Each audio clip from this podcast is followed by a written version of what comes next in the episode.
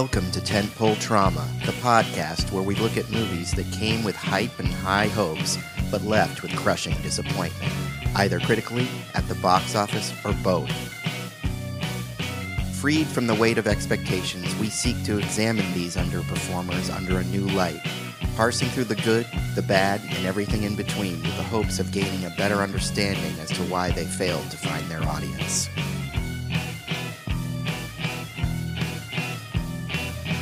Warning there will be spoilers, so if you haven't seen the movie that we're discussing today, I suggest you stop the podcast and go watch it. Then, when you come back and listen, you'll get more out of the discussion. On this episode, we discuss Ghostbusters Answer the Call.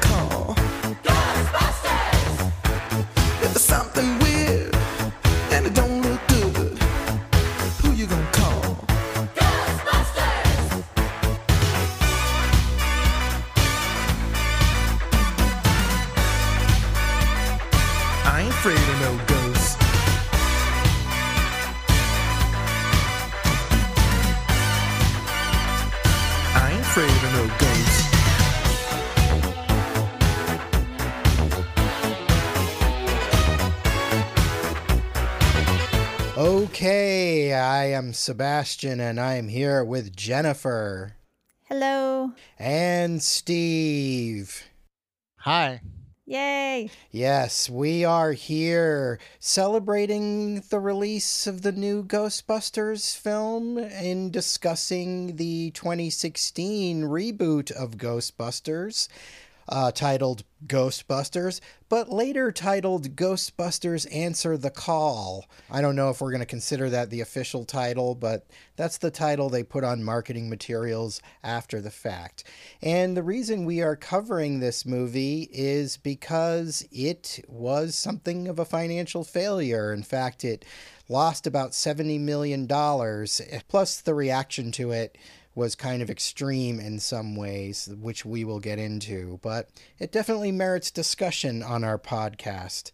Jennifer, what is your history with the Ghostbusters franchise? I was a big fan of the original uh, Ghostbusters from 1984. I saw that in the theater and loved it. And as I was mentioning earlier, I still have the 45 of the theme song, the Ray Parker Jr. jam. Pretty great theme song. I think we can all agree on that. Yep. But yeah, that was, I mean, it was kind of one and done for me, though. I wasn't really um, interested in Ghostbusters 2 or was the cartoon or animated series or something that came out. Yeah. I don't know. I, I love the original film, and that was just kind of enough for me. I didn't really need to have a franchise. But when this one came out, I was interested to see it uh, just from the cast alone. I thought, you know, sure, let's let's revisit it. But as far as a, a franchise, I just didn't feel like I needed needed more of, of Ghostbusters. I saw the movie um and then when it came out in the theater. I also saw the sequel, which I liked. I enjoyed it. And then I watched a bunch of the real Ghostbusters, uh, the cartoon based off of um, the characters in the movie. And um, I enjoyed that a lot as well. And I'm not like a crazy like I collect all the toys kind of Ghostbusters fan, but I liked the original. So um, when the new one was coming out, I just wanted to see it. So I wanted to see it with a friend. I remember falling asleep during a part of it, which I'll talk about later, and then waking up for the the finale. I'm just like, wait, what? so um, I I got to see it again just now, and it was good to see it again. Yeah, my history with the Ghostbuster franchise is a little similar to Jen's. I saw the original movie in the theater, like all of you guys, and I really enjoyed it. And I didn't really ever feel I needed any more Ghostbusters than that. And the sequel came out. I don't even think I saw the sequel in the theater, but I probably saw it on home video. And I was like, eh, that was fine. And I didn't watch the cartoon because I was too old for that. But that was pretty much it for Ghostbusters. And then the internet boomed, and I came to this bizarre realization that there was a whole world of people out there that were obsessed with Ghostbusters and really gave a shit about Ghostbusters and were like huge fans as if it was like Star Wars or something. And I've honestly really struggled with that because to me, Ghostbusters was a really fun, one and done concept. Like, oh, we've got these comedy guys fighting ghosts in New York City. Like, cool. I don't need any more of that. And I didn't really feel like the sequel justified itself all that much. So, yeah, it's been a real kind of head scratcher for me to come to realize that there's a rabid group of people out there that just can't get enough of the Ghostbusters or the concept of Ghostbusters. So, in a weird way, I'm kind of a hater because I'm just kind of like, I don't fucking get it. Like, and like people get so upset about, oh, they're doing this with Ghostbusters or doing that with Ghostbusters. And I'm just like, uh, who fucking cares? And so that takes us to the 2016 reboot. This movie went through all sorts of production hell, mainly because Dan Aykroyd and Harold Ramis really wanted to do a Ghostbusters 3 and Bill Murray was just shutting it down every time. He was like, nope, nope, nope. He didn't like the script. And this happened for like 20 years. And he just was not having it. He didn't want to do it. There's a lot of speculation as to maybe why. He said it was because of the scripts. And then later on, he was like, it's because I don't like Sony or whatever. And Sony owns the Ghostbusters franchise. But there's also sort of bad blood between him and Harold Ramis because of Groundhog Day. Uh, something happened on Groundhog Day that sort of tainted their friendship. So there's some speculation that that was part of the reason is that he didn't really want to come back because he didn't want to work with Harold anymore, which is kind of sad because then Harold Ramis died in 2014. Apparently, they sort of mended fences on his deathbed, but then it was like, well, we can't really do a full reunion of Ghostbusters anyway.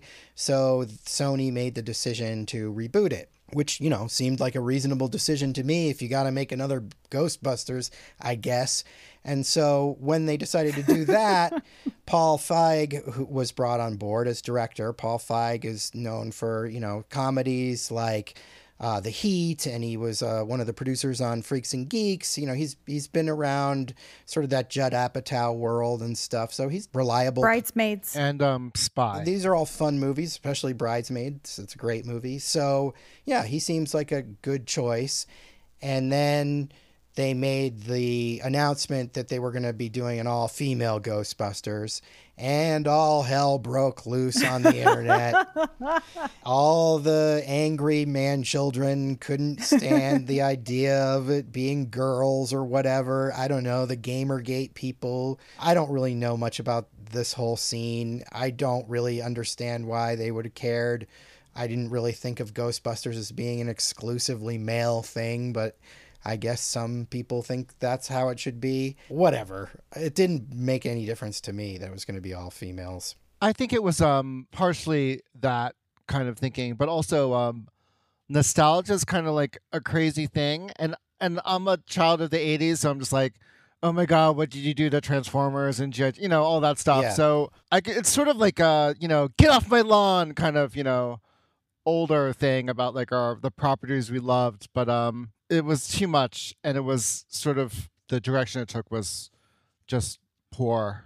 I get the nostalgia thing, but also, you know, I've learned to accept over the last, you know, recent years with all the remakes of things that uh it's cool to have a new version, a new take on something. And it's not like someone took the old Ghostbusters and put it in a vault and be like, you can never see it again. We we lost all the footage, you know? It's like we we still have that. So the the new one's just like it's like a present. I, the thing I guess I don't understand is like, well, you can't really get the old guys back to do much more than cameos because they're old and they don't want to do it. So either you reboot and you just try to remake it with a new Peter Venkman and a new Egon or whatever, which people would also hate. Right. So, in my mind, come up with four funny people and make them the new Ghostbusters. So that's kind of like how I saw it was like, well, this is probably the best we can hope for at the moment. But we'll talk about it as we get into the movie. I do think one of the big drawbacks to this movie is just that it really kind of doesn't give people what they really want, I think, in terms of the fans. It really tries to use that formula of taking a bunch of SNL people and throwing them into this, you know, supernatural caper. It's a reboot, it's standalone, but it's really sort of like you kind of needed to see the first original Ghostbusters only because they're referencing stuff and it doesn't even explain it in a way that a standalone movie should Yeah. because it's relying on your knowledge and your nostalgia for the old film. It's just pure callbacks without any context. All right, well, let's get into the movie Ghostbusters 2016, aka Ghostbusters Answer the Call. Uh, we open with this scene. It's sort of uh, unrelated to the rest of the plot necessarily, where Gabe from The Office is a tour guide in some creepy old historical house in New York City. Although the movie was mostly shot in Boston, not New York City. And as somebody who grew up in Boston, I can clearly recognize, like, that's Boston, not New York. That's hilarious. That house is an actual house. It's the Aldrich House, and it's in it is in Boston. And yeah, they they had to put like a backdrop of New York City behind it. There's a scene later on in the movie where the ghosts take over the city and they're popping up everywhere. So they have a scene with um Charles Dance in a bar and a ghost turns over and starts, you know, yelling something about the Yankees or the Ma- anyway, and he's wearing a Boston Red Sox shirt. He says Yankees suck. yeah, yeah. So I was like, oh, now that you say that, it makes sense. Well, then he even says he says Yankee sucks, and then he's like, "Where the hell am I?" Like he's, he's Like, like, what am I doing in New York? yeah. Yeah, like all the the Chinatown stuff that you see is Boston's Chinatown, not New York's Chinatown. Very obviously. I used to spend some time in Chinatown doing bad things, so I recognize it for sure. But anyway, we get this opening scene with Gabe from the office and he's doing tours in this historical building and you know it's set up so that it looks like there's ghosts in there. He's got little gadgets that knock like a candelabra over. But you know it's all for show. And then everybody leaves. And then this entity sort of attacks him and chases him around the place. And he does a good job i think being a gawky tour guide. He's well cast for that. He gets thrown around the room pretty good. And at one point he like he runs down into the basement and it's covered in slime and stuff and he's like oh no and then we cut to the titles or whatever so we don't really see what happens to him until later similar to the original movie it's giving us a scene where we're seeing a haunting before we actually meet our main characters I loved watching um, Silicon Valley. So seeing uh, the actor uh, Zach Woods in this was great, and he was also in Spy in a pretty uh, small but funny role. So I, I really enjoyed this intro to the movie. Um, it reminded me a little bit of the uh, the library scene from the original Ghostbusters. I think it's a great opening. I like that he's yeah he's doing this spooky tour and you know he's got this candle rigged to fall and like be this you know paranormal thing and then something real does happen. And I also like when you mentioned he he a door opens and he runs down into the basement and that's where the ghost had been locked up. And so he goes down the stairs and then he is like so panicked he doesn't even realize he, he's doing that. And then all of a sudden he looks up and he was like, "Oh, you're so stupid." You know, it's Yeah. like cuz cuz you're thinking like in a horror movie. You're like, "Don't go downstairs." Like yeah you you don't go doing? into the basement not where you go but he was just panicked and it, yeah, it's a, it's a it's a cute fun opening, I think. Yeah, so then after that, we're sort of brought right into our main cast. We start with who I would say is probably the main character between her and Melissa McCarthy, uh, Kristen Wiig as Dr. Erin Gilbert, and we're seeing her in her sort of life at Columbia University. Kristen Wiig's doing her Kristen Wiig routine, basically, where everything's awkward and she says the wrong thing and she's at this snooty party and she's perfectly cast, I think, as this kind of character. It's totally a Kristen Wiig character.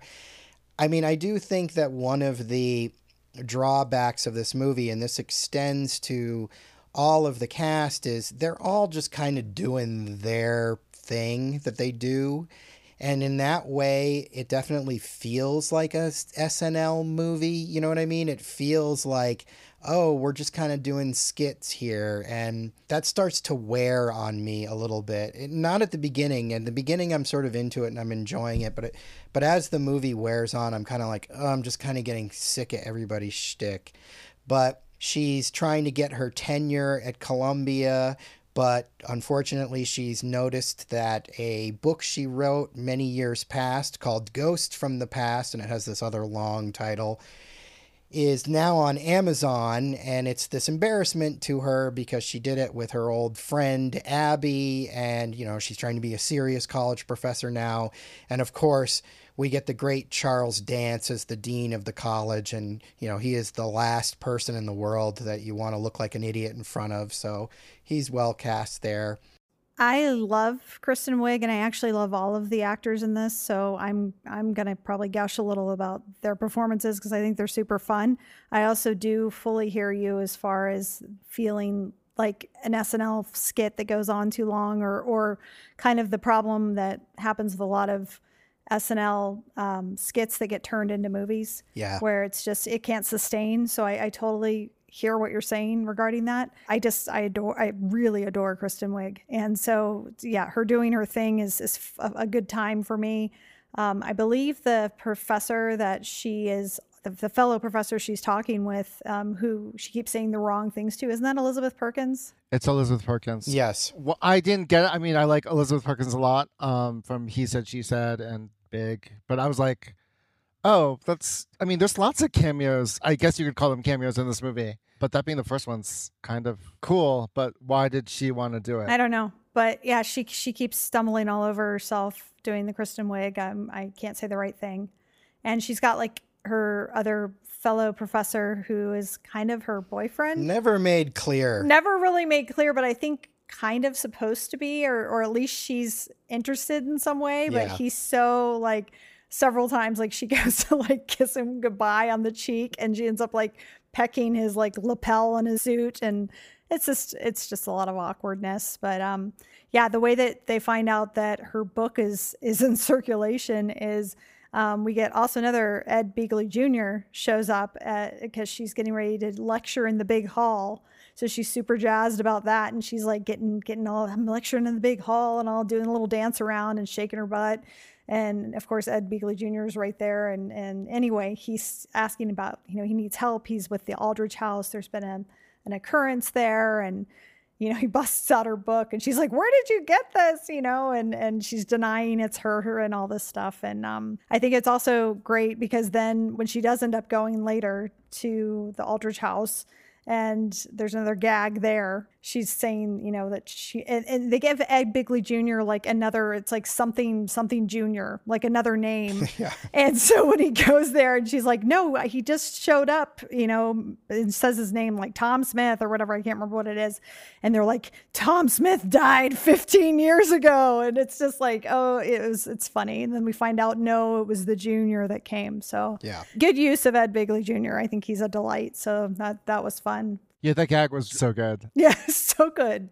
The boyfriend's sort of like gaslighting her in a way. It's like yeah, just definitely. trying to keep her unsure yeah. of herself. It's he's kind of a dick. I mean, for sure, yeah. A lot of the guys say kind of dickish things in the movie. Yeah, I like that it starts out in academia. Kristen Wiig, if you look at it, and Melissa McCarthy's character Abby it's sort of like Dan Aykroyd and Kate McKinnon's obviously Egon, yeah. and then you got like Leslie Jones, who's you know Ernie Hudson. But like if that you throw Kristen Wiig into that, she's like she should be Bill Murray, right? She should be like kind of cool and sarcastic, but she doesn't play that at all, and that's cool. I think that she's doing her own thing, whereas I think the other characters are alike to their counterparts in the original movie. Yeah, I just see her as kind of being the polar opposite of him. And then that way she's sort of related to him. You know what I mean? Steve, I, I agree with what you're saying. Like, that would make more sense, but I cannot see Kristen Wiig being able to play it cool. Right. Like she's so not cool. I mean, she is cool. She's great, but she's like her characters are are never cool. Well,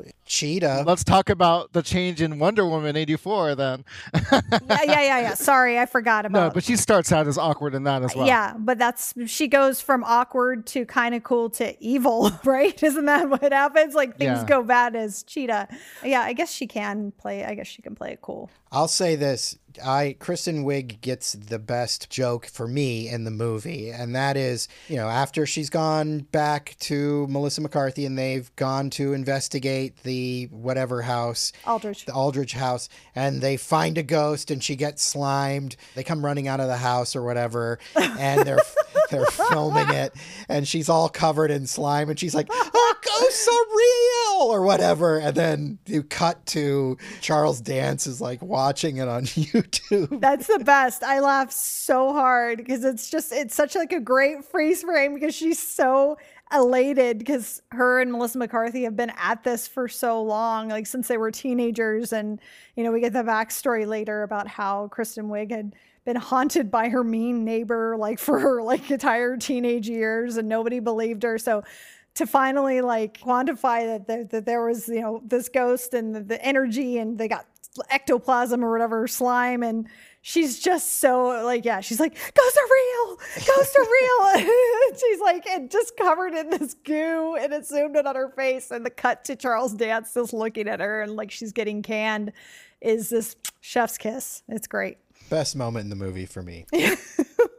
it's interesting about the the book that they wrote Ghosts of the past because i went through the process of publishing someone's book on the kindle publishing platform and it's so easy if you have like cover art and a pdf to just have a hardcover ebook or you know soft color book printed and i can totally see someone like that co-authored something with someone be like, "Yeah, I published it. You know, what are you gonna do about it?" kind of thing.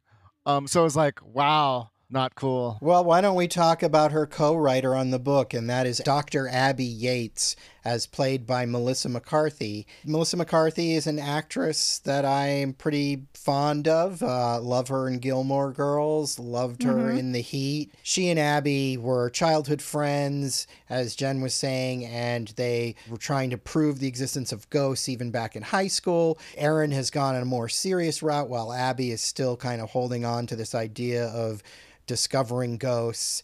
And so Erin abandoned Abby, and Abby thinks that Erin's got a stick up her butt now and all that kind of stuff. It's a pretty typical oppositional sort of setup for characters in a comedy, but it works and it ends up paying off, I think, pretty well in the end. Like, and you do kind of feel like these two could be friends in real life and stuff. So that part of it works for me. One thing that I really enjoy about Melissa McCarthy in this movie is that she's kind of got more of the physical comedy moments later on.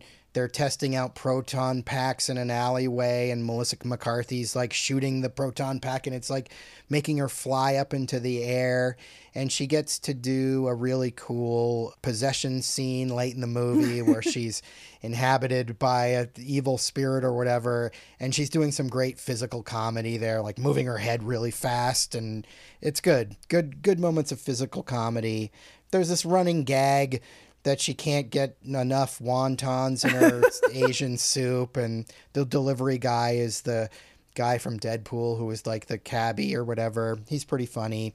But yeah, that's kind of the whole thing with her character is the physical comedy of the movie. She's kind of the heart of the movie and the wonton gag. I love her. I'm such a fan. I love her in um, Bridesmaids also. She's just so great. Yeah, I think I think she is the heart of this film for sure. Yeah, she's just she's just a good time. I like I said, you're you're you know, I'm not gonna bag on the cast at all because I I think one thing the movie got right was the casting. I really love Spy. That movie is, I think, is hilarious. And surprisingly, like when I saw, it, I was like, this movie doesn't deserve to be this good.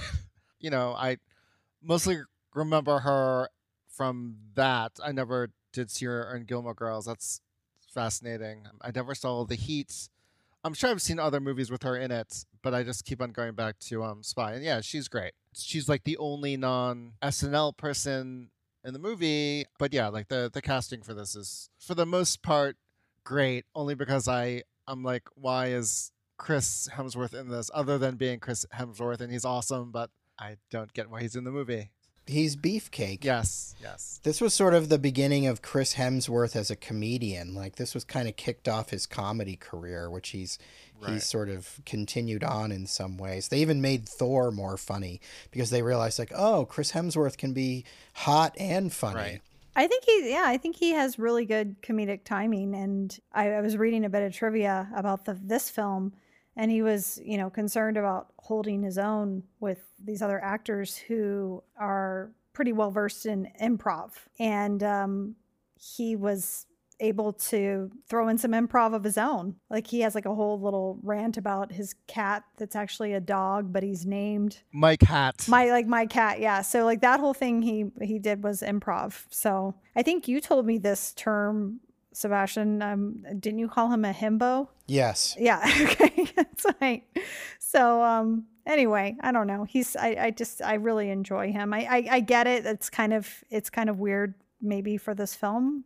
I don't know if i would have thought of chris hemsworth when i was thinking of a ghostbusters reboot as far as being the um, Annie Potts character, right? That's who he's supposed to be. I think it's kind of a clever twist on that, you know, and it's Yeah. kind of putting a dig at men, which this movie does a little bit. It likes to take digs at dudes, and so like, ah, he's the eye candy hot guy, and he's really super dumb, you know. It's funny, and I like that Kristen Wiig is totally smitten with him, but Yeah.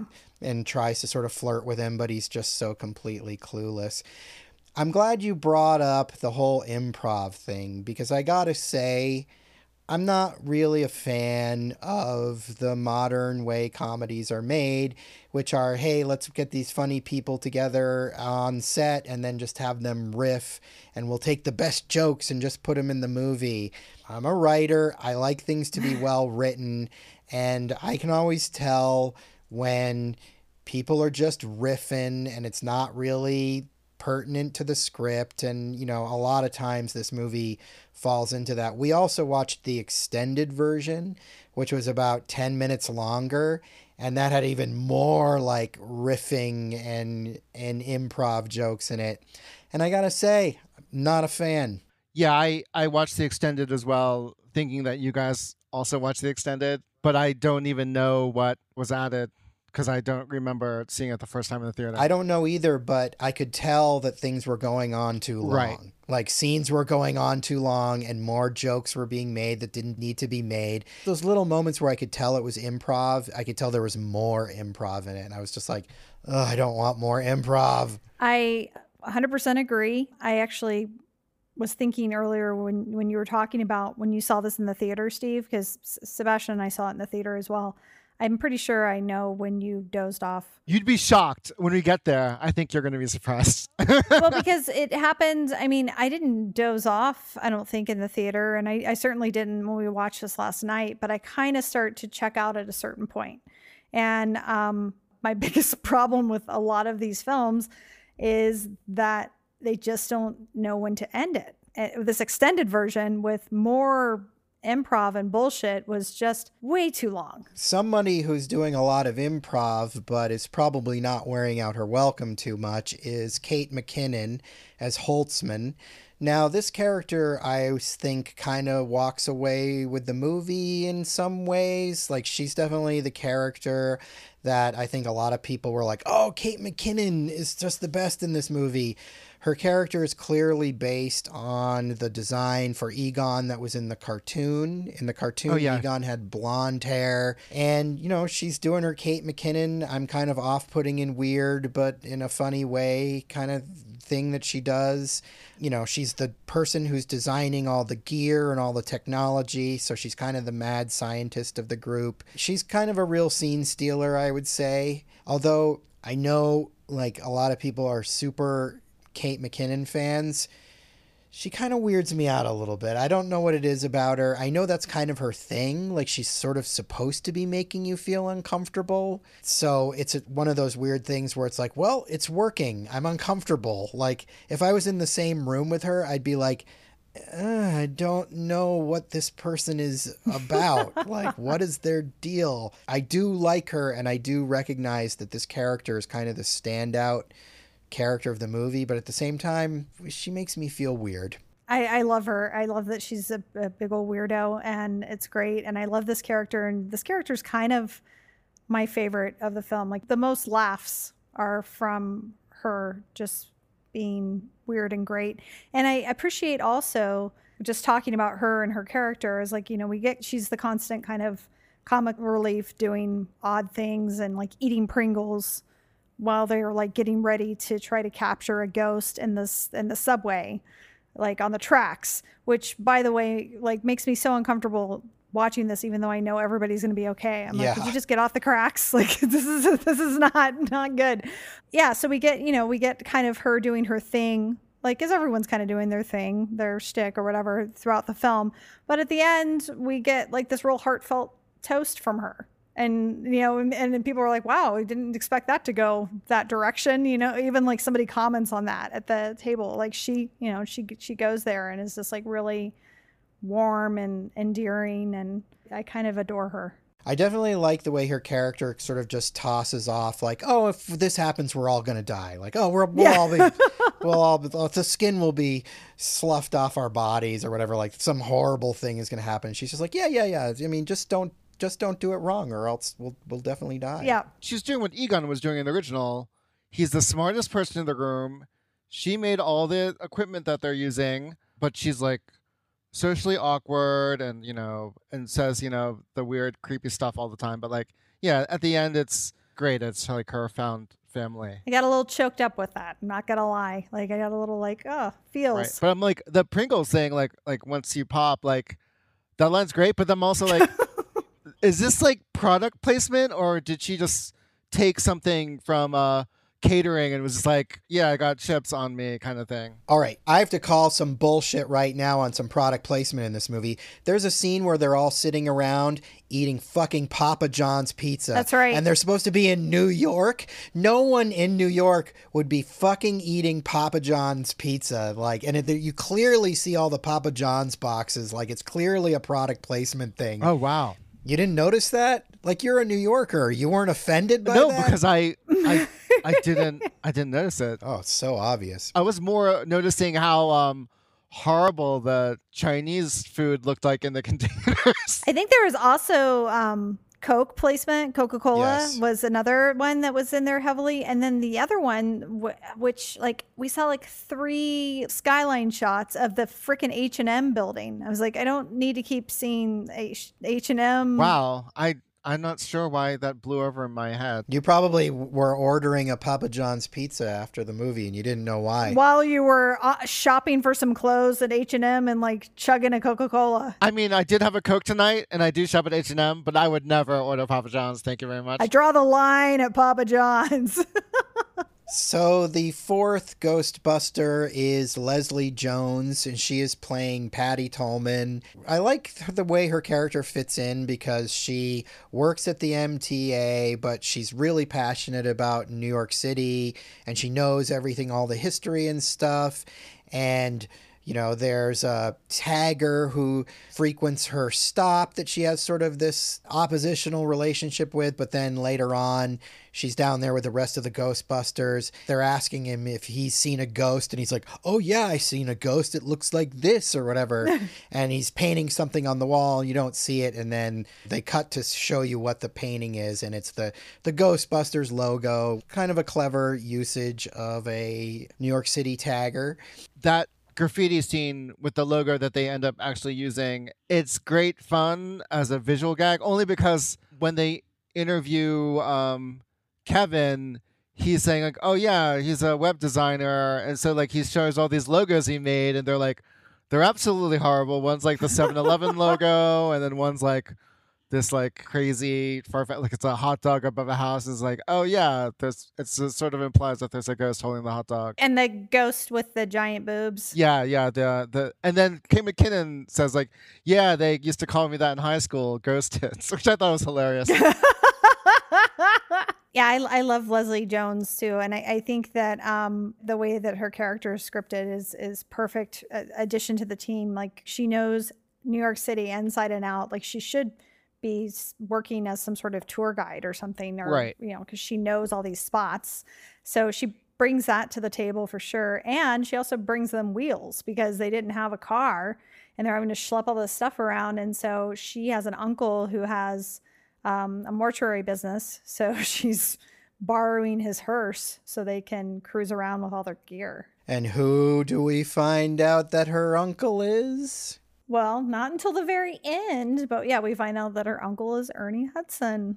I remember there was some hay made when this came out that it was, you know, maybe a little bit uncool to black people that the one black woman wasn't a scientist and everybody else is a scientist and you know she's the only one who's like a blue collar worker. I can see the point I guess, but I feel like the way she's integrated into the story is actually pretty good. At one point when Melissa um when Abby has already like put out the flyers and then and then Erin looks at it and says like yeah, if you see something, say something, and then it's the number. And she's like, "What? Yeah. Like, no one's gonna know what that is." And then did I miss a part where they changed the flyer? Because then Kevin comes in for the interview, and then you know Patty's there, Leslie Leslie Jones to join the team or to be interviewed.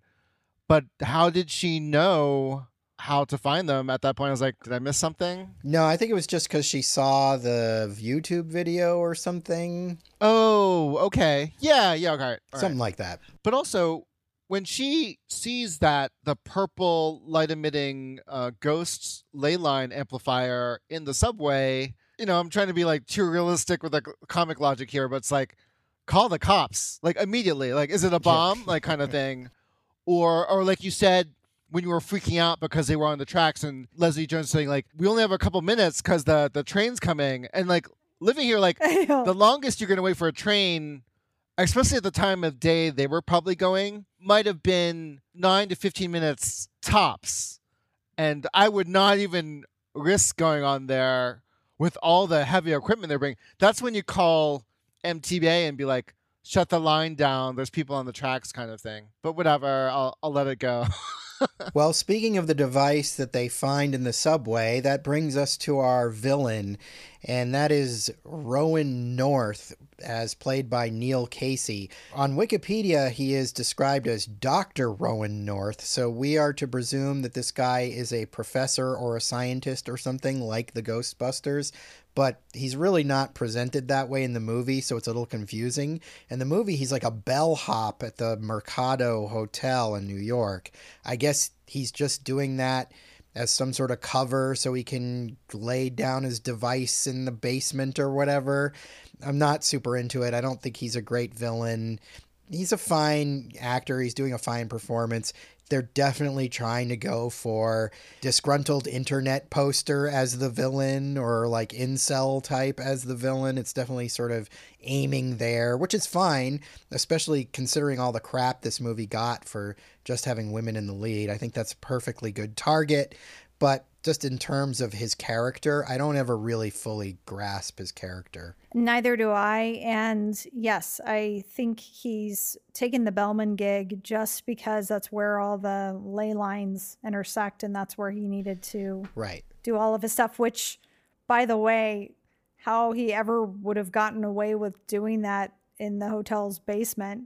I don't know how that was all possible, but you know, whatever, we'll suspend belief for that. You didn't buy that as a former concierge? he's the bellhop, but he's also like the head janitor. So I'm sure he could, like, he's locked in a room in the basement and no one else goes to check it, I guess. I guess. It's also a little silly because it's like nobody gives him any respect, even in this job, and people are insulting to him, even though he's just a normal guy, apparently, working a job. I get it. He's put upon, he's angry at the world, but in real life, like once you're out of high school, people don't like tease you at your job. Generally speaking, you may be incompetent and they don't like you, but they wouldn't be giving you a hard time and being like, "Oh, you nerd" or whatever they say. yeah.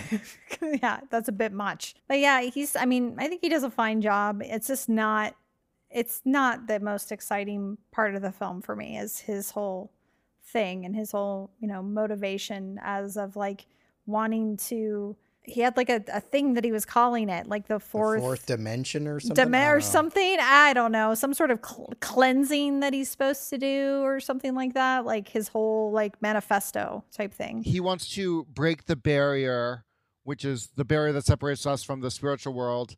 And and even when Abby and Erin like recreate their high school presentation of their science fair, they talk about protecting the barrier as one of the parts of the song. It's interesting, and and he looks, you know, no offense to Neil Casey, but he looks like super creepy. He he plays really well, you know. And yeah, there's a, a part in the movie where they're looking at the comments to I guess the YouTube video, and it's a, I think it's like a direct quote from something someone said online or something. It's like, "Ain't no bitches gonna be busting no ghosts" or something like that. Um, Right. Yeah. Yeah. and Yeah. it's like they're they're totally calling out the the haters and stuff. But his motivation is solely be- he wants to break the barrier because he wants to cleanse this world of th- all the people that are the haters that are giving him a hard time. Yeah, no, he's um obviously been bullied his entire life. But that's his whole thing is like he wants, yeah, he wants to just set everything loose and okay. the moment I enjoyed his performance the most was when he goes to the Ozzy Osbourne concert. There's an Ozzy Osbourne concert taking place in some theater downtown New York, and he's sort of going in there because he needs to put one of these bombs or whatever you want to call them in this venue. He's walking through the crowd and it's all metalheads and he's like rock on fellow metalheads i'm really excited about this ozzy osbourne concert Ozzy's the headliner, but it's some like one of those like Wacken metal fests or something like that. He's got a State of Euphoria Anthrax shirt on. This whole scene is really funny, but also really terrible as someone who likes metal. And I know you were offended, Sebastian. Oh, okay, yes. So this concert scene is kind of like the point where I, the movie kind of loses me, I gotta say. And there's a few reasons why. First of all, the band that's on stage is terrible. I forget Yes. their name, and I don't even care to say it because they're so bad. I guess they're a real band. I don't fucking care. They're terrible. No self respecting metal concert would have this band playing. I'm sorry. They're not even metal. They're like Nope. punk or something. That's not punk. I don't know what that is. It wasn't punk. it's not metal and it's not the right music for this scene. They needed to have somebody like Venom or Slayer or something. It Yeah. needed to be something way more demonic because then what happens is a ghost appears, which isn't a ghost as far as I can tell. It's like a demon. Is it supposed to be the ghost of a demon? Like I don't know. it makes no sense. I mean, I get it. It's a metal show, so they want to have something that looks like you'd see it at a metal show. While the band's playing, there's this green demon with wings flying around, and the band's like, is, thinks it's part of the light show, and the light guy's like, I didn't do that, or whatever. Fine, fine, fine. But like, they're not demon hunters, they're ghostbusters, and that's not a fucking ghost. It's a demon. And then this thing, which they capture, ends up killing Bill Murray later or something. And I feel like this breaks the movie kind of because it's not a friggin' ghost, it's a demon. I know the sticks in your craw. You've got a real problem with ghosts and demons because I've dragged you to plenty of paranormal films where it's supposed to be a ghost and it turns out to be a demon, and you are pissed. There's a difference. it's fine if they want to say like, "Oh, it's a demon. We caught a demon," and go in that direction and be like, "Oh shit, we got demons too." That's fine, but they keep calling it a ghost. It's not a ghost. It's like a No. devil with wings and Oh, or yeah, you kind of like a gargoyle or something. Yeah. I don't know. Yeah, it's not. It's not a, any sort of human form. even Slimer, who we're gonna see later, is sort of humanoid. He's still got like a face that looks like a person and stuff. I mean, I get it. They're playing loosey goosey with things, and it's just cartoonish, and who cares?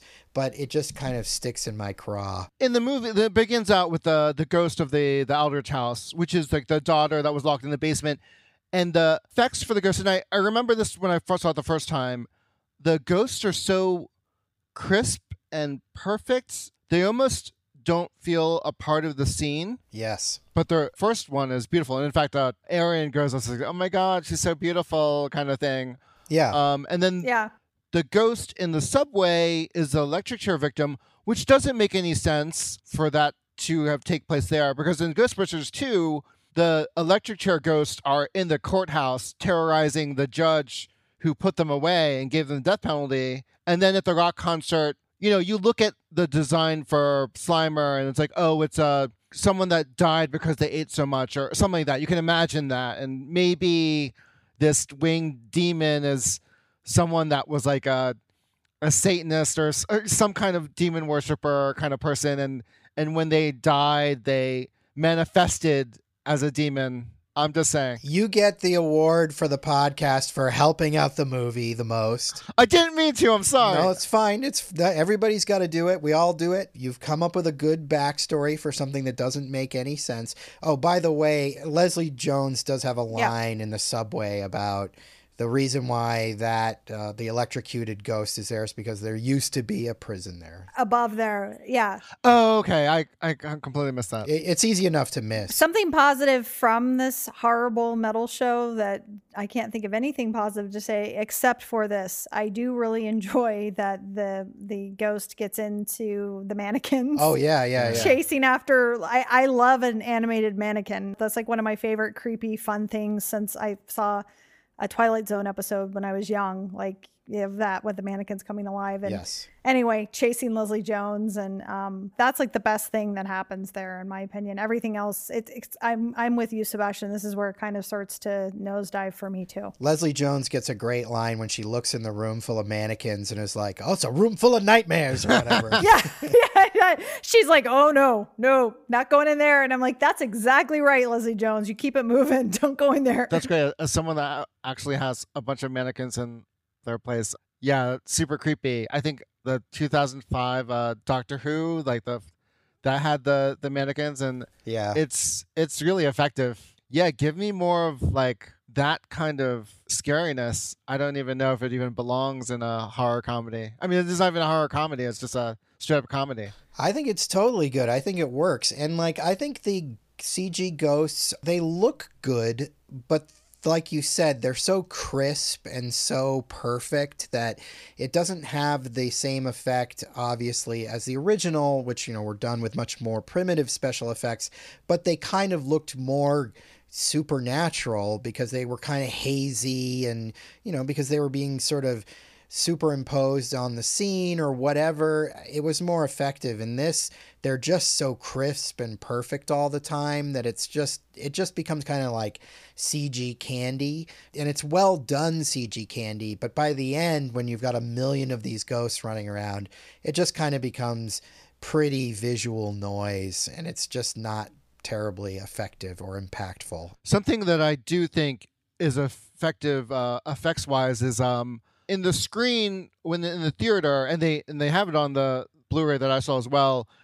It's letterboxed, but they're breaking the black bars. They're making it more. I guess it's actually 16 by 9, but they're actually pushing it out toward the like the HD um 1080 920 ratio. Yeah. Uh, when they shoot like Ghosts do it and the the plasma uh, beams do it as well and it's very cool. Yeah, they go outside the frame. Yeah, yeah. I, I, love it. It was cool. It was a cool effect. It was very cool. And for I didn't see the movie in 3D, but when when I first saw them break that wall, I was like, that's awesome. I totally loved it. Let's talk about the cameos that are from the original Ghostbuster cast. Pretty much everyone who's still alive, other than Rick Moranis, shows up in this movie. I was bummed that Rick Moranis didn't show up in the movie, but apparently they offered him a cameo and he didn't want to do it. So that's on Rick Moranis.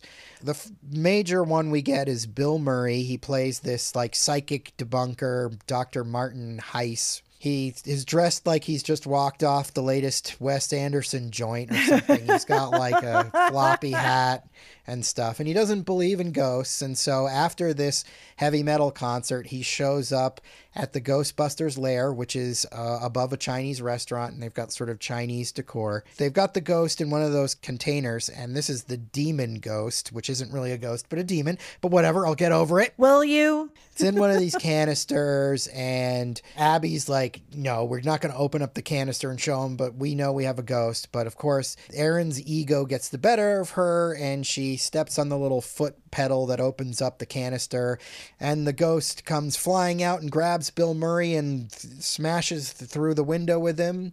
And then that's the last we see of Bill Murray. Apparently, he's dead. I don't know. I don't know what happened to him. They don't explain it in the movie, but it seems pretty bad. Well, he fell the one story down onto the street and and died. But then the cops come up and it's like, you know, you hear the story like a demon like threw him out the window, and you're like, you guys are all under arrest. I'm sorry. You're like, you pushed a guy, an old man, out the window. Yeah. Like you're going to jail. But apparently they got away with it somehow. But they get away with it because this is when um like the special agents start to come into the picture. Oh picture. right, which is um brings back Michael K. Williams and uh, That's right. Matt Walsh as the sort of like X Files guys. Under underused. Yes, way underused. Yeah. Especially since we just lost Michael K. Williams a few months ago. Yep. I'm just like, ugh. Whenever he shows up and stuff and he's not given a lot to do, I'm just like, ugh. Give me more Michael K. Williams. Yeah. Like, why couldn't he be a Ghostbuster? Right. Yes. Yeah. So missed. But anyway, you know, this Bill Murray cameo, it's cute or whatever, but I can't imagine anybody who wanted to see Bill Murray in a Ghostbusters movie is satisfied by this. Like, everybody had to have been kind of pissed that this is all you're going to get of Bill Murray, right? And that he's Right. not even playing Venkman. Yeah, he's not he's not Peter Venkman. Yeah, that seems almost like insult to injury. Like, we're going to put Bill Murray and the rest of the Ghostbusters in the movie, but they're not going to be the characters you want to see. Ha ha. Yeah. Why did they think that was going to make anybody happy? That's going to make nobody happy. That wasn't a good choice. I, I mean, I like the first Ghostbusters, but I'm not a super fan and I'm not like feeling some kind of way about how things should happen. But I can totally understand. I would have been pissed if I didn't get get the character that I wanted, but he's there, and they do that, you know, two more times. Yeah, we get Dan Aykroyd as a cabbie. Erin wants to get a cab and she can't get a cab. Or is it Erin that's trying to get the cab and Yes. He pulls up? Yeah. And he's like, I'm not going to go downtown or whatever. And he's like, I ain't afraid of no ghosts and Yeah. drives off. So that's all we get of Dan Aykroyd. Can't imagine anybody was that satisfied with that cameo either. Right.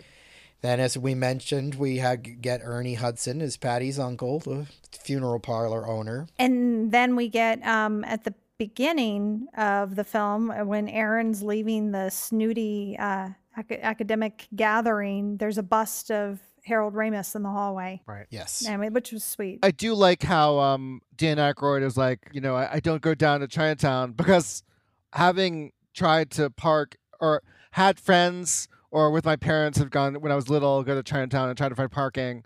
It is a nightmare. You would not want to be driving around in in New York Chinatown.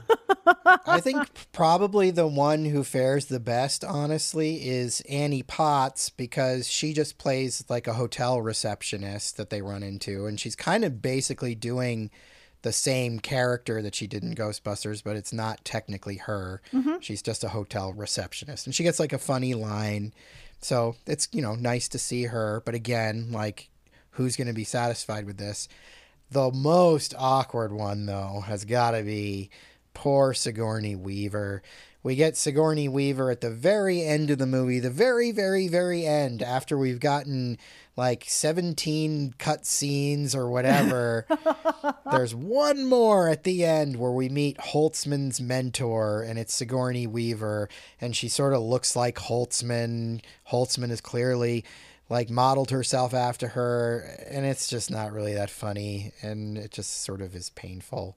I mean, whatever. I love Sigourney Weaver. She's one of my favorite actors of all time, but you know, it's just sort of a goofy, not that funny scene and easy to miss because you could have easily not even stayed to watch it. So I guess it's pretty harmless overall. yeah, no, I mean, um, I love seeing Sigourney Weaver and stuff. Even at the end of um, Cabin in the Woods, I thought that was great. No, that's great. yeah. That's what I like. Sometimes you can throw Sigourney Weaver at the end of your movie and it's going to be great like that. But in this case, I feel like they were going for that cabins in the wood magic again. And it's like, no, Right, right. not happening this time. Nope. Sorry, guys. It just felt like an improv scene that wasn't working. There was like, yeah, Yeah. we're going to improv. Hey, come on, Sigourney, come on over here. Ugh. Get next to Kate McKinnon and just kind of riff. And that's not what Sigourney Weaver does. She's like a real actor. She's not a riffer. Is there anything more uncomfortable than an improv scene that doesn't work? Because having gone to see improv many times in LA to support friends or whatever, like when it's great, it's great. When it's not, you're just like, oh. Oh God, I I know that feeling. Cringe sandwich. You know, no offense to my friends who've been in improv who I've enjoyed, but like sometimes like someone just does not say yes to what people are going with, and you're just like, oh my God. It's a skill. Like, I mean, not everybody can do it. Like you said, it's like Sigourney Weaver's an, a, a great actor, but that doesn't mean that she can improv. Like the, the rest of these people are like professional improv, like folks, you know, that are with the cast. And there's such an art to it. And I didn't mean any sort of offense either. I'm just saying when it works, it's awesome. When it's not working, you just like want to melt into the seat. So the last sort of major element in the story is we get uh, the mayor of New York, as played by Andy Garcia. The Ghostbusters are making a name for them themselves and you know making a scene around town. In the original movie, I think the mayor just doesn't acknowledge them or d- denies that anything's going on. The twist here is that the mayor and his assistant Lynch, played by Cecily Strong, they're both like, "Oh no, we know they're ghosts. We know that you guys are are actually doing what you say you're doing, but we can't acknowledge it publicly. So we're going to totally shame you publicly, but behind closed doors like good job, good job." There's not too much done with them. However, there is a pretty funny scene near the end where Erin goes to a restaurant where he's eating and tries to warn him that, you know, that the villain is setting up these ley lines and all these ghosts are going to come out and she's like you're ignoring this just like the jaws mayor and he's like Yeah. don't you dare compare me to the jaws mayor yeah, that Yes. part's great. That's such a good line. That was so great. second best joke in the movie for me Yeah. so even though andy garcia doesn't get a lot to do here he does get one of the best lines in the movie He does, and I totally appreciate that they acknowledge that ghosts are real and that what they're doing is helping, but the public can't know about it. Like I, I, I think that that's a great twist on things. It's like, yeah, we know this is going on, and we thank you for your service, but yeah, we're gonna go on TV and say that you're frauds, and Yeah. you know, just like that, that, that just society can't handle this, and they're like talk about other things that like off the cuff that have happened, like a, a town in like Montana that disappeared, or you know, like all these different other events that have happened Yeah. that they've had to like you know cover up. It's fun. there's a scene, or even in the beginning, um, when Jillian, when Holtzman is sh- showing off the the gadgets he's made, like the, I can't believe I'm forgetting the the proton gun, or uh, what, what's it? proton pack yes, yeah. So anyway, but then, um, and the ghost trap, the new ghost trap is is very cool with the the attached um foot pedal that that shoots off once you throw it, so they can step on it, and then she's created a whole new slew of ghost weapons that they test out in the behind the Chinese restaurant, which are like a ghost grenade and um, another type of pistol, which she tells um Erin that like, oh, you're not ready for that, but like when you are, it's yours, kind of thing. And then um, uh, fist gauntlet. They created this, uh, or Sony, I guess, created this separate company called the Ghost Corps or whatever for these new Ghostbusters movies, and and you you can really see them here, like. Yeah, it's a franchise now. We're trying to create all this new merchandising for the kids and stuff. I'm all for that. Like, I don't mind merchandising and toyetic stuff. I mean, obviously, I don't mind because I've got action figures all over the house and whatnot. But if it's incorporated well into the story, I'm totally down for it. And I feel like they do a good job here. Like, yeah, cool. Ghost fists and grenades and all that. That all works for me. And I like that Holtzman gets to be the character that sort of delivers that. It's fun. And like later on in the climax, she's got those like two guns that are attached to the proton pack and she's like blowing into the nozzle and stuff. that weapon's amazing how they just pop out of the back sides and like the on the cords they're actually destroying the ghosts they're blasting them into pieces as opposed to Yeah. capturing them and i'm just like wondering what the metaphysical like morality is on that. morality or what what's that what does that even mean like are you sending them beyond are you like I don't even know what that is. They're dead already, but then it's like even worse. Uh, yeah, that, but also it seems like there's so, I mean, this is like Ghostbusters on steroids as far as like how many are let loose. It's, I mean, it seems from my memory, and I haven't seen the original in a number of years, but it seems to be a lot more Oh, way going more. on, right? Like, so I don't know how they could capture all of them with these things. Logistically, it wouldn't make any sense. it would, and it would take forever. The spirits that are released um in the first one, it's on comparable to this movie, I believe. And even in Ghostbusters 2, it's like the Titanic comes in, or is that the first one? No, I think that's the first one.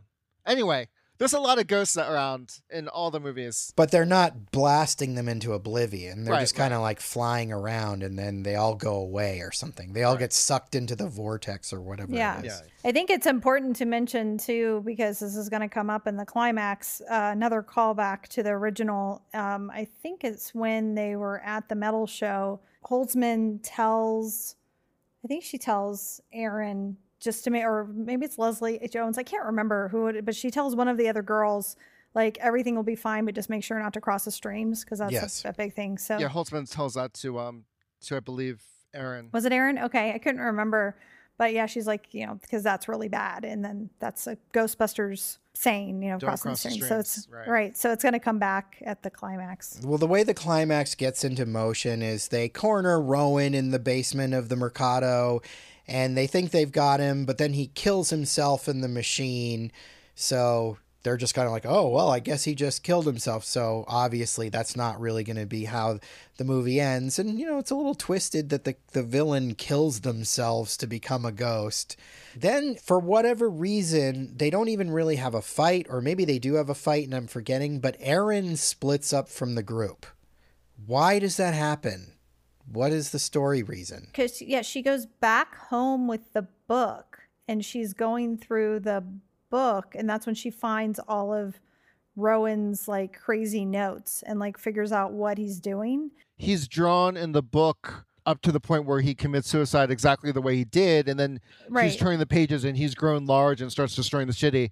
But yeah, I, I don't know. I, I can't help you there, Sebastian, as far why she's separated from the other three gr- women. Because they kind of make a big deal about it, and it seems like normally it would be a scene where like Erin and Abby had a fight, and then Erin leaves, but that's not how it is, right? They don't really have a fight at that point, do they? I mean, they have so many fights throughout the film that I'm like, I can't recall if it happens at this time too. It's an awkward separation, is all I'm saying. They separate the characters, and I don't know why. The climax gets underway in full force. The ley lines open, and we get all these like old New York City ghosts. There's a you know big, tall, kind of Abe Lincoln-y looking ghost that's walking around. There's all these different kind of ghosts. We get Stay Puft as a like parade balloon. Yeah, they um at one point the Thanksgiving parade materializes as ghosts, and the Stay Puft comes and falls on um Patty and and Abby and um Holtzman. Kristen Wiig comes in and and is the one that saves them. with the um Swiss Army knife. Right. Because that was one of they were handing out weapons. She was like, uh Holtzman gives Erin the Swiss Army knife and she's like, "Ooh, what does this do? And she's like, It's a Swiss Army knife. Every woman in New York should have one or something like that. So that's how she ends up cutting she pops Stay Puft that way. And yeah, at this point we get Slimer. Slimer gets their hearse and is driving it around like a madman. And the hearse has this sort of bomb on the roof that's like basically a nuclear bomb or something. That's going to play into the very, very end. But we also see that Slimer's got like a Slimer girlfriend in this car with him. While all of this is going on, uh, Kevin has been possessed by the villain and he's doing this dance on a building and everybody's sort of hypnotized or something by his dance. So we get kind of like a dance number. What's the song that's playing? It's the Bee Gees. You should be dancing. should be dancing right. Silly dancing always gets people laughing. Um, and all the cops are there and they're all sort of you know hypnotized. So you know it's just the girls left to save the world. And there's a lot of running around and it honestly gets a little bit kind of labored just lots of effects and lots of running around Steve, is this where you fell asleep? Oh my god, then you called it. Yeah, because I that I start to glaze over here. And so I I could see I would totally doze off to this. So I fell asleep and I missed the part where they where Rowan's like, you know, then you know when he leaves Kevin's body after they punch him in the um in the face and got the the the spirit of Rowan to leave him. Um, and then he's like, oh, what do you want me to be? And then he turns into their logo and then becomes giant. Like I completely missed it because I was asleep during this part of the movie. So I'm just like, oh, if you're if you're not going to call back to Stay Puft, thank you for one, and then two, like that's kind of brilliant to just come at them with their own logo. Yeah, I, I I did enjoy that for the most part. Yeah, I like that too. It's just so much of what's going on just becomes this sort of visual noise. I feel like there's just too many events going on in Yes. the climax, and we don't have to catalog them all because I don't, really don't want to. Please don't make us. Right. Ultimately, what it comes down to is there's a vortex, and at one point they're going to cross the streams, and that's gonna close the vortex, but it doesn't work. And then uh, Holtzman points out that they, if they blow up the bomb on the hearse, that'll close the vortex. So the hearse falls into the vortex. They like use their streams to guide the hearse into the vortex. It goes in, but Abby gets yanked in when the logo ghost, uh, aka uh, the villain, grabs Abby as he, he's being sucked in. And so she gets sucked into the vortex, and they put a rope on Erin or whatever, and Erin jumps in after Abby and saves her from falling into the ghost world or whatever. Yeah, and this is the the callback to when um, she left her from when they were kids and became like a you know Yeah. academic. She's like, you know, I'm not going to leave you again. The end of Shang Chi does that as well, but it's a common thing. But like, it's uh, you know, it's a culmination of a relationship, which I don't really think was necessarily drilled in me enough for me to feel that to its full extent. But like, I get it. I feel like there's a little bit of vortex uh, fatigue at this point in 2016 too. We had seen a lot of superhero movies, including the Avengers, where you know a character gets sucked into this vortex at the last second and then Oh they God. come out or whatever, you know. And there was all the superhero movies with like blue vortexes going up into Right, the, the, blue clouds, beam into like the sky. Yeah, yeah. yeah. like that, which happened like a million times. So I think by like 2016, this felt really kind of a little bit played out. But it was green. It was green. Yeah, it was green. oh yeah. it feels like, and it, and it all ties into just sort of like an overindulgence of CGI and everything. Like it's just kind of too much. Like I feel like we reached the crux of this sort of thing where it's all going to come down to a vortex and there's going to be a million CGI things flying around and they're going to have to do all these video game things to c- close the thing and it's just kind of like I feel like we've come to a place now where we're kind of easing off that a little bit. Like the Marvel movies are still kind of doing them a little bit too much, but I think now we're seeing more sort of big budget movies being like, you know, we can have an ending where it's not like the whole world's getting sucked up into a vortex in the sky. We can actually just kind of like have it be a cataclysm for the characters and not so much the world, you know? yes. It felt like this was the pinnacle of that and i feel like this was the moment where everybody was just kind of like can we please not do this anymore? I know I was. it's not like it's a terrible climax it's just there's too much going on. They could have taken out like half the stuff here and it would have been just as effective. If you just really had focused it on erin and abby and their relationship and just made that really the emotional crux of the end. I think you could have had lots of bells and whistles going on at the same time, but without it feeling like it loses you and puts you to sleep. It does. It's the same as I've mentioned before. If you've listened to the podcast about my battle fatigue, Yeah. it's the same type thing. It's just, it's way too much going on for too long.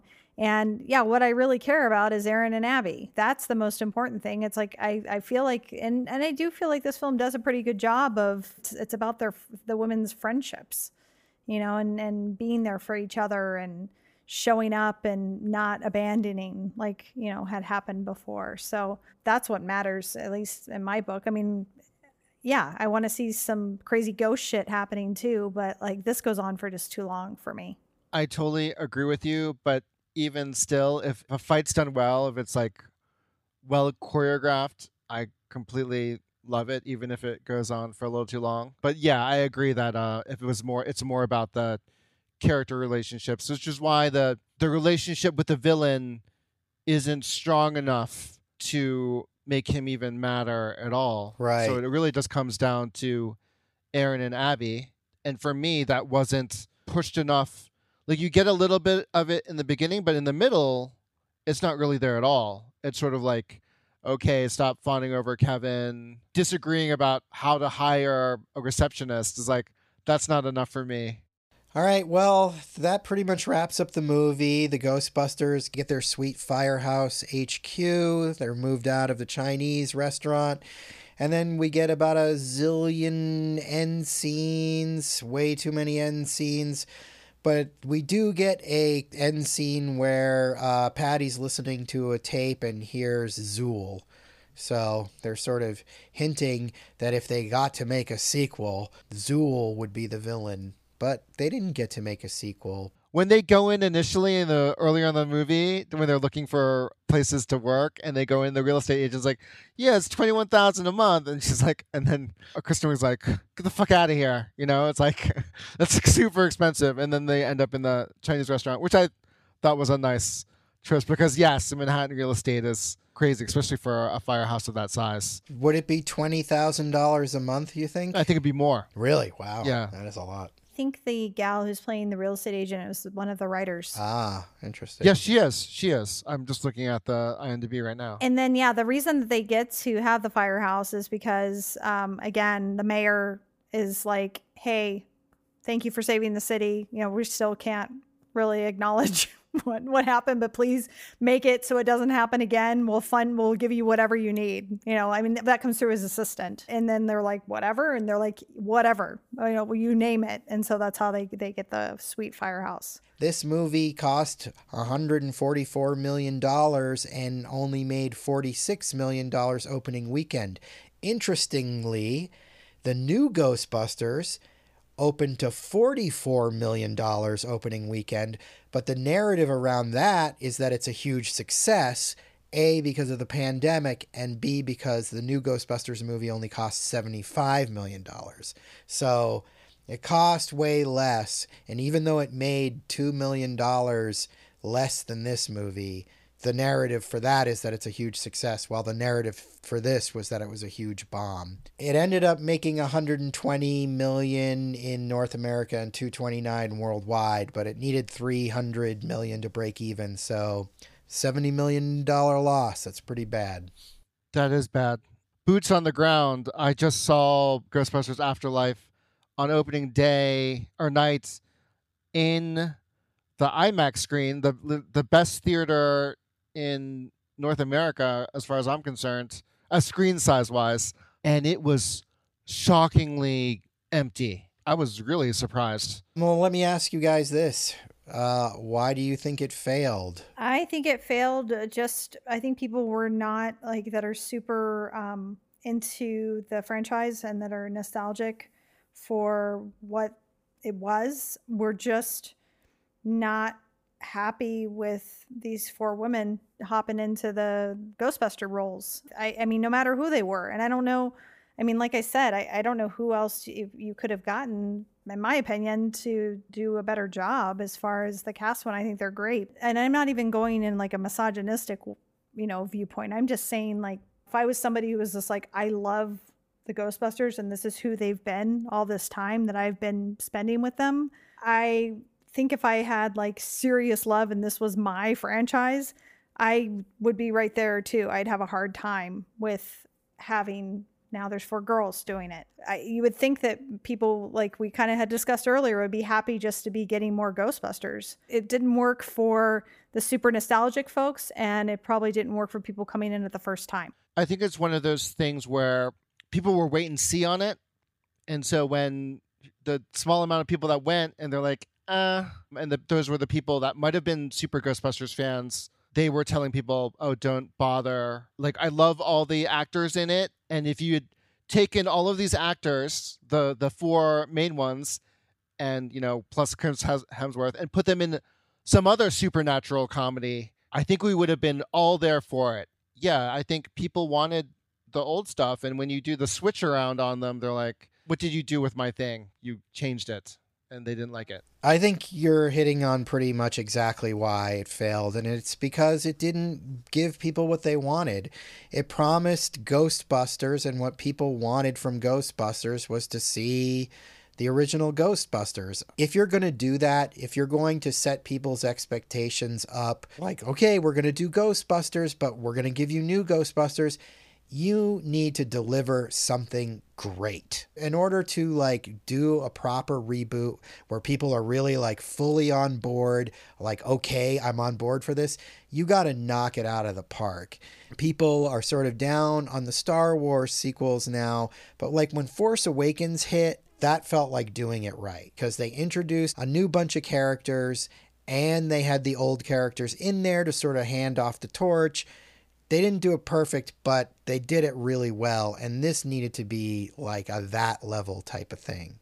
Ghostbusters Afterlife is the Force Awakens to Ghostbusters. And if you see it, you'll probably totally see what I'm saying. I would tell anyone that's a fan of um, Ghostbusters to go see it. I'm not a Ghostbusters fan, but I've heard from all the people who are that they seem to really like it. So sounds like they got it pretty close to being right this time. I don't think we'll see Afterlife in the theater, but we'll definitely watch it at home. I mean, Sure, it's, yeah. you know, it's just not, especially, you know, just because of the pandemic and stuff, we've been a little, you know, we might have seen this back in the day when we went to see everything in the theater pretty much, but, you know, we've just gotten a little more selective with what we go see. But I look forward to seeing it at home. And for the record, I was looking forward to rewatching Ghostbusters 2016. I was like, oh yeah, I, you know, we I think we saw it in the theater, and I think we kind of watched it once at home after that. It was fun to revisit it. I mean, it's not perfect, but there are definitely. I mean, I was laughing out loud throughout Yeah. the film. There are some really funny moments. It's definitely not a terrible movie. No, it's not at all, but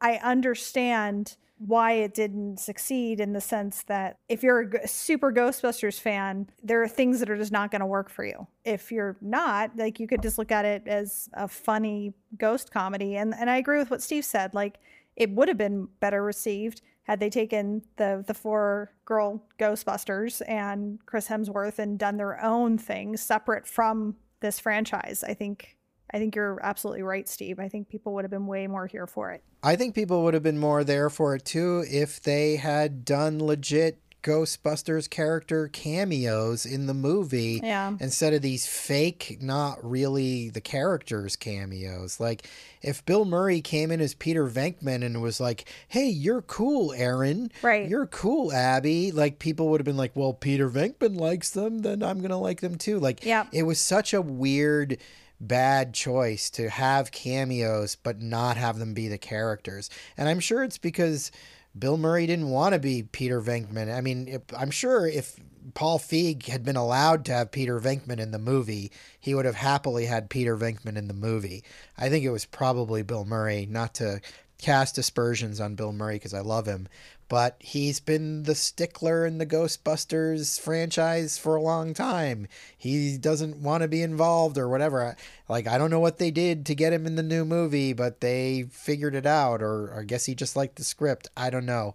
But yeah, I think that was just a bad move. It was. No, you're right. They needed to have somebody from the like something, someone, somehow from the original team or whatever, kind of blessing the new round Exactly. of people. They needed to like like you said, oh, you're cool. Come on. And then everybody can be like, okay, well, they think they're cool. Like it's cool, you know? Is the old cast the right age to be the parents of this 2016 cast? And I would say, yes, sure. They could conceivably be the daughters or the nieces of the original Ghostbusters, and they're just like inherited it. Because somebody's uncle or whatever, it doesn't matter. They don't all have to be connected by family. Just Right. like oh, maybe Venkman is Erin's uncle, and that's his how, or or no, Abby's related to one of them, and that's where she gets the idea. Or Holtzman's related to one. of Just somebody. There's a connection. Right. Yeah. Right. And then they, they do that. I mean, it's not a spoiler because it's in the it's in the freaking trailer, but in Afterlife, the main character is the granddaughter of one of the Ghostbusters. So, you know. That's how you do it. Well, and they did. I mean, they made Ernie Hudson Leslie Jones's uncle, but Right. he's not his character. He's No. you know, he's running a mortuary, so it's not you know that doesn't doesn't do anything. I love that too. It's like, oh my god, it's Ecto One, but then it's our, it's like the hers, and it's like it's this off-brand Ghostbusters, and it's like it's Ghostbusters, but it's it's a Chinese restaurant instead of a firehouse, and it's like everything is like it's like ah, not quite when everyone just wanted the the OG. They were getting the great value Ghostbusters. Is that what you're saying? Yeah, yeah, but like, not even like you know, um, there's been some good ghost hunting comedies on TV and in the movies. It's a formula that people definitely enjoy, but when you call something Ghostbusters, there's an expectation, yeah. Yeah. and this was not it. But yeah, I mean, not as bad as people saying. And if you wanted to enjoy the multiverse, which is such a thing now, you know, for better Yeah. or worse, Yeah. okay, riff on it. Do um anthology kind of Ghostbusters where it's just like all over the place. Sure, wh- why not? Well, I'm going to go uh, strap on my proton pack and blast a demon ghost at an Ozzy concert and get slime in all of my crevices. Crevices. That about does it today for Tentpole Trauma. If you like what you heard, check out our social media presence on Instagram, Facebook, and Twitter. Just look for Tentpole Trauma. That was easy, wasn't it? If you like us, hit subscribe and leave us a sterling review on iTunes, if you dare. If you really like us, head over to patreon.com and get involved in one of our fabulous tiers. You'll be glad you did. Want to communicate with Tentpole Trauma? Send an email to tentpoletrauma at gmail.com. We'd love to hear from you. And who knows, one day you may even get your email read on one of our shows. Well, thanks for listening, and we'll see you real soon.